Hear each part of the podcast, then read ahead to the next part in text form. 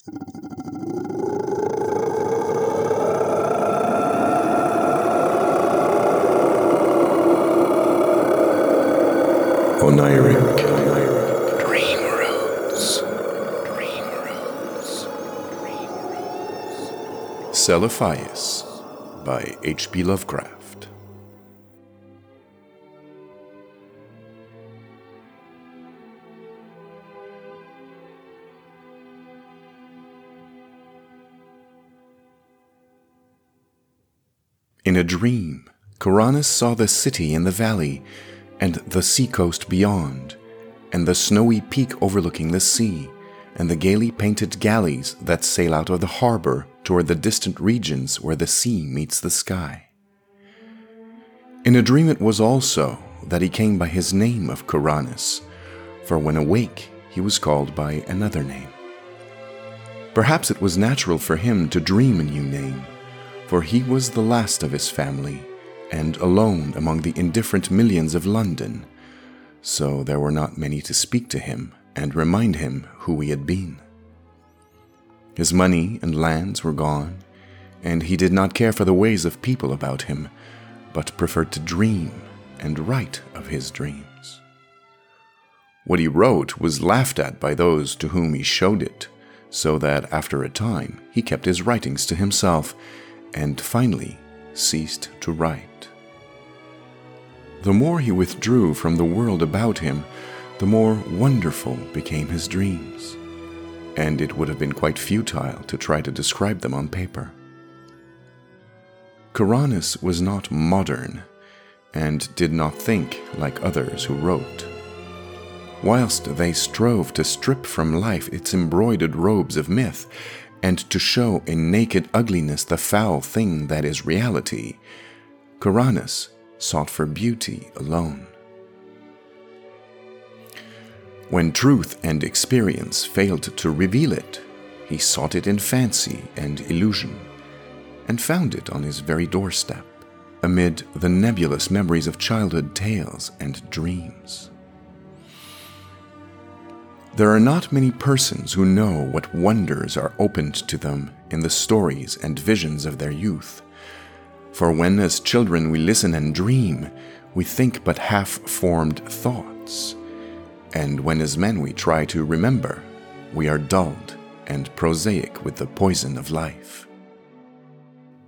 But some of us awake in the night with strange phantasms of enchanted hills and gardens, of fountains that sing in the sun, of golden cliffs overhanging murmuring seas, of plains that stretch down to sleeping cities of bronze and stone, and of shadowy companies of heroes that ride caparisoned white horses along the edges of thick forests. And then we know that we have looked back through the ivory gates into that world of wonder which was ours before we were wise and unhappy. Kuranes came very suddenly upon his old world of childhood. He had been dreaming of the house where he was born, the great stone house covered with ivy, where thirteen generations of his ancestors had lived, and where he had hoped to die. It was moonlight, and he had stolen out into the fragrant summer night, through the gardens, down the terraces, past the great oaks of the park, and along the long white road to the village. The village seemed very old, eaten away at the edge like the moon which had commenced to wane, and Kuranes wondered whether the peaked roofs of the small houses hid sleep or death. In the streets were spears of long grass, and the window panes on either side were either broken or filmily staring. Kuranes had not lingered, but had plodded on as though summoned towards some goal. He dared not disobey the summons, for fear it might prove an illusion, like the urges and aspirations of waking life, which did not lead to any goal. Then he had been drawn down a lane that led off from the village street toward the Channel Cliffs, and had come to the end of things, to the precipice and the abyss where all the village and all the world fell abruptly into the unechoing emptiness of infinity, and where even the sky ahead was empty and unlit by the crumbling moon and the peering stars. Faith had urged him on over the precipice and into the gulf where he had floated down, down, down, past dark, shapeless, undreamed dreams, faintly glowing spheres that may have been partly dreamed dreams, and laughing winged things that seemed to mock the dreamers of all the worlds. Then a rift seemed to open in the darkness before him, and he saw the city of the valley, glistening radiantly far, far below, with a background of sea and sky, and a snow capped mountain near the shore. Kuranes had awaked the very moment he beheld the city, yet he knew from his brief glance that it was none other than Celephaïs in the valley of Ooth-Nargai beyond the Tanarian hills, where his spirit had dwelt all the eternity of an hour one summer afternoon very long ago, when he had slipped away from his nurse and let the warm sea breeze lull him to sleep as he watched the clouds from the cliff near the village. He had protested then, when they had found him, waked him, and carried him home. For just as he was aroused, he had been about to sail in a golden galley for those alluring regions where the sea meets the sky. And now he was equally resentful of awaking, for he had found his fabulous city after forty weary years. But three nights afterward, Kuranes came again to Celephaïs. As before, he dreamed first of the village that was asleep or dead, and of the abyss down which one must float silently. Then the rift appeared again, and he beheld the glittering minarets of the city, and saw the graceful galleys riding at anchor in the blue harbor, and watched the ginkgo trees of Mount Aran swaying in the sea breeze. But this time he was not snatched away, and like a winged being, settled gradually over a grassy hillside till finally his feet rested gently on the turf. He had indeed come back to the valley of Ooth-Nargai and the splendid city of Celephaïs.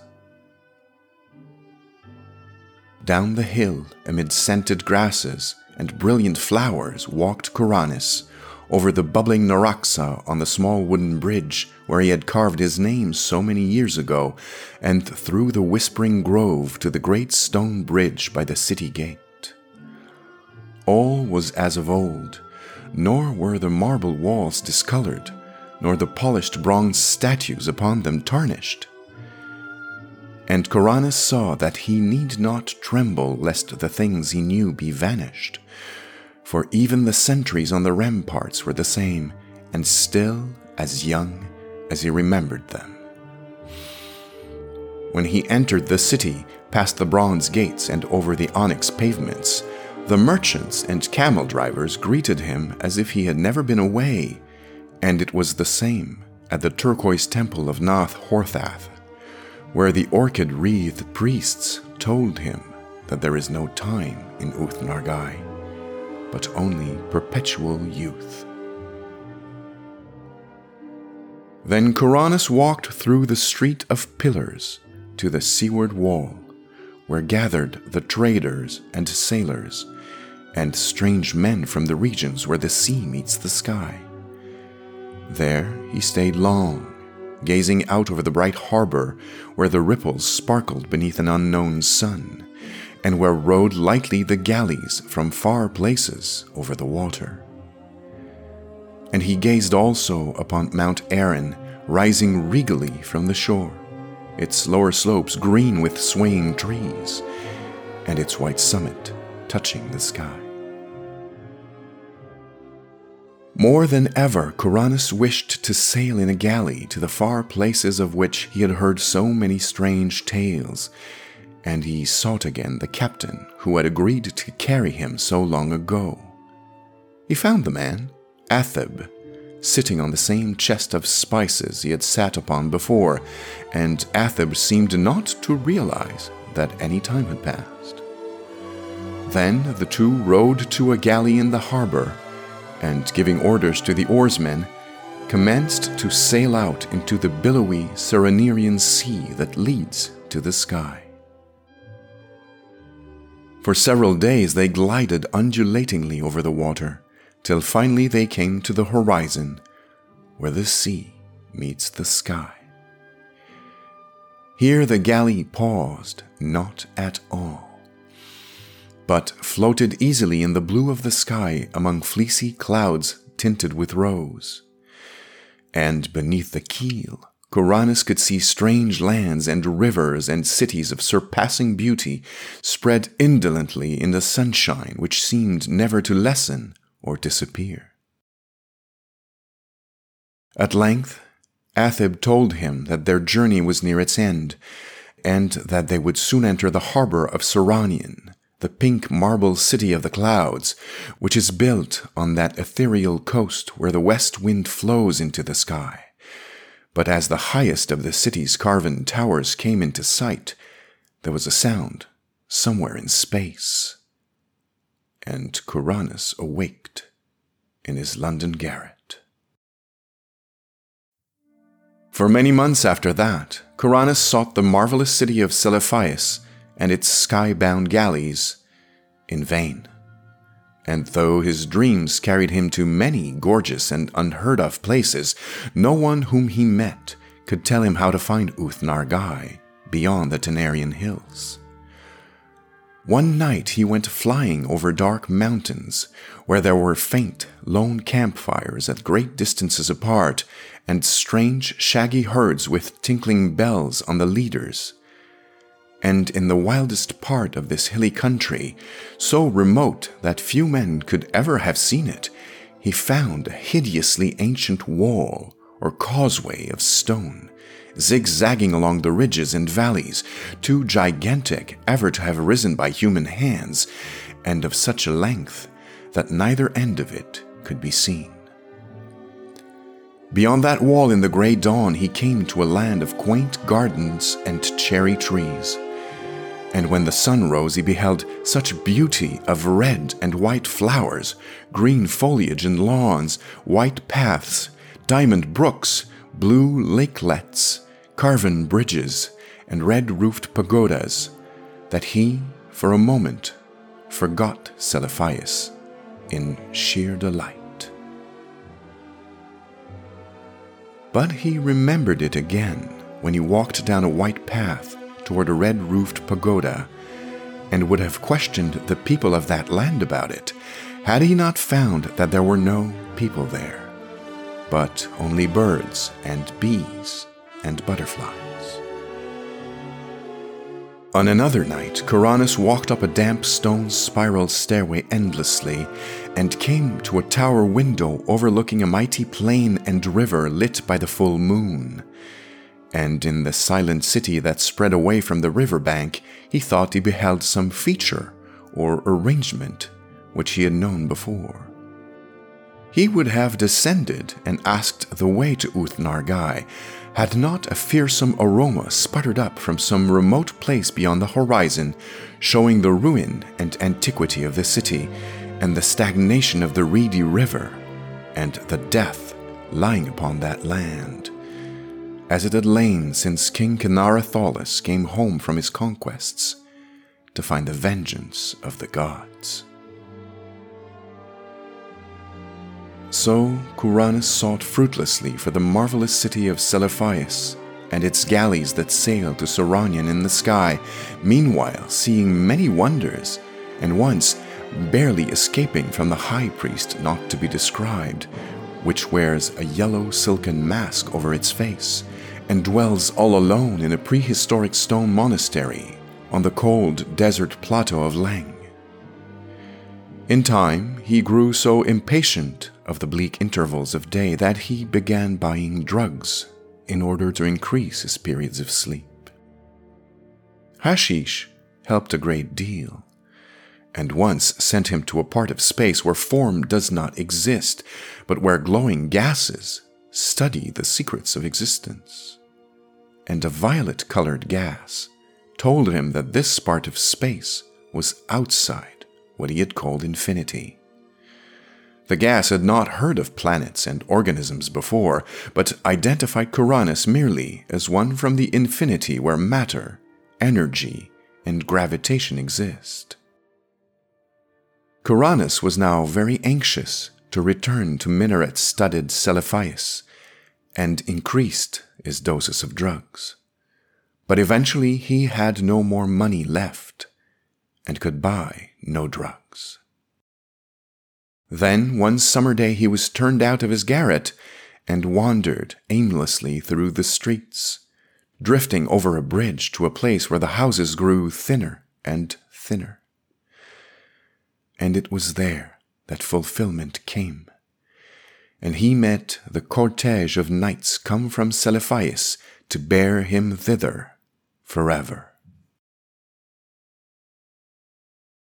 Handsome knights they were, astride roan horses, and clad in shining armor with tabards of cloth of gold, curiously emblazoned. So numerous were they that Kuranes almost mistook them for an army but their leader told him they were sent in his honor, since it was he who had created Ooth-Nargai in his dreams, on which account he was now to be appointed its chief god forevermore. Then they gave Kuranes a horse and placed him at the head of the cavalcade, and all rode majestically through the downs of Surrey and onward toward the region where Kuranes and his ancestors were born. It was very strange, but as the riders went on, they seemed to gallop back through time. For whenever they passed through a village in the twilight, they saw only such houses and villages as Chaucer or men before him might have seen, and sometimes they saw knights on horseback with small companies of retainers. When it grew dark, they traveled more swiftly, till soon they were flying uncannily as if in the air. In the dim dawn, they came upon the village which Kuranes had seen alive in his childhood and asleep or dead in his dreams. It was alive now, and early villagers curtsied as the horsemen clattered down the street and turned off into the lane that ends in the abyss of dream. Kuranes had previously entered that abyss only at night and wondered what it would look like by day, so he watched anxiously as the column approached its brink. Just as they galloped up the rising ground to the precipice, a golden glare came somewhere out of the east and hid all the landscape in its effulgent draperies. The abyss was now a seething chaos of roseate and cerulean splendor, and invisible voices sang exultantly as the nightly entourage plunged over the edge and floated gracefully down past glittering clouds and silvery coruscations. Endlessly down the oarsmen floated, their chargers pawing the ether as if galloping over golden sands, and then the luminous vapors spread apart to reveal a greater brightness, the brightness of the city Celephaïs, and the seacoast beyond, and the snowy peak overlooking the sea, and the gaily painted galleys that sail out of the harbor toward distant regions where the sea meets the sky.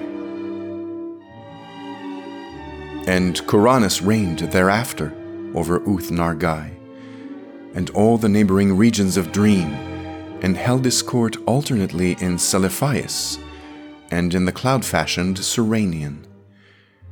He reigns there still, and will reign happily forever, though below the cliffs at Innsmouth the channeled tides played mockingly with the body of a tramp who had stumbled through the half deserted village at dawn, played mockingly and cast it upon the rocks by ivy covered Trevor Towers, where a notably fat and especially offensive millionaire brewer enjoys the purchased atmosphere of extinct nobility.